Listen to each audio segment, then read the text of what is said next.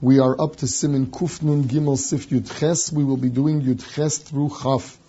Yud Ches. Yesh Misha Omer.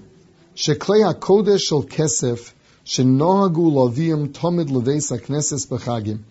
Someone personally owns Klei Kodesh of silver. These are decorations for the Sefer Torah. And he brings, every yontif, he brings his own personal Klei Kodesh to shul. Even though it had no kedusha really, because it didn't even belong to the shul. Nevertheless, once it was used on a regular basis for, for a dvar kodesh, you cannot go, he cannot go ahead and sell it as a dvar chol.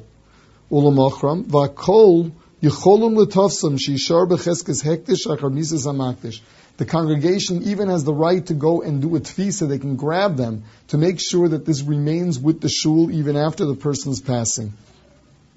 Now, this halacha applies not only to to uh, to, to uh, Klei Kodesh to go on the Sefer Torah. The same goes for any lamp that gives light to the shul. Um, the Magen Avram tain is that Bisman this is not the minhag, but that if someone has he owns something personally and then brings it to the shul regularly, it is his own and he can decide what to do. So the Magen Avram says that it could be that since this is the minhag today, it's as if it was it was stipulated so beforehand. And by the way, a t'nai to begin with is going to help. Sif Yutes, Yesh mi shomer shemnin sachar mises adam kosuv shehikdish kelim ve'enu lavedim v'lomosur lakol afilachi avehekdish.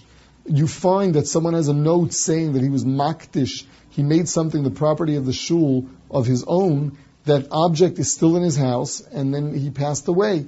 The halacha is, according to this Yesh Shomer, although we're unaware of him ever having been makdish for real since he wrote it, it belongs to the shul. The shul can come and take it. Um, the case was you find it among his documents. Sivchaf Yesh Shomer. Shesefer Torah shehuchsik avosav shel Ruvain ein atzibur yecholim. Now, this is a standard issue with the Sefer Torah. Um, in order to be Makayim, the mitzvah of Ksiva Sefer Torah, you not only have to have a Sefer Torah written, but you have to own it. Now, if everybody would just keep their Sefer Torah home, there'd be no Sefer Torah in Shul to read from. What will you learn from? So what do people do? They will write a Sefer Torah, make a Hachnasa Sefer Torah, bring it into the Shul, and who owns it? So the pashtus is that the person himself still, own, still owns it, and he's just giving the tzibur the right to lane from it. Um, so that's what the Machaber is saying here.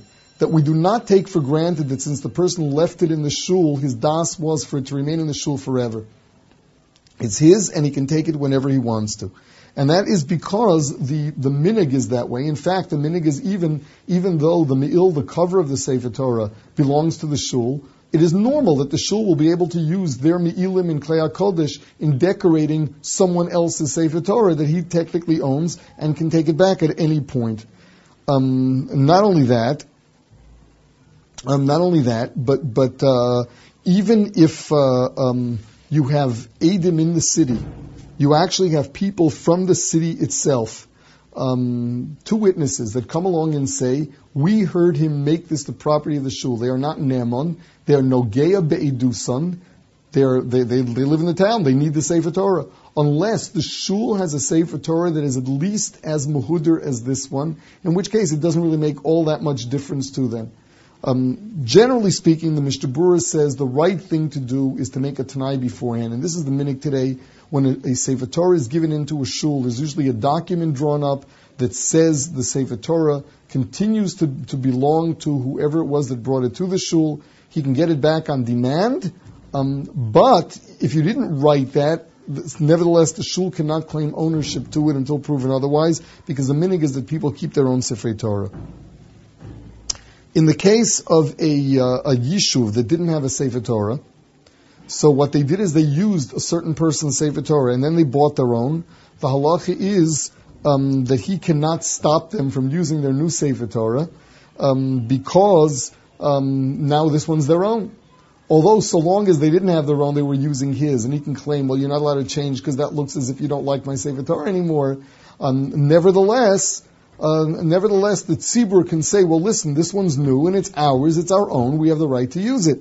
The, um, the Mishnah Berurah says that the right thing to do really is to switch off what you should do is one week their new Sefer Torah and one week his Sefer Torah. This way he will not feel that his Sefer Torah is no longer being used.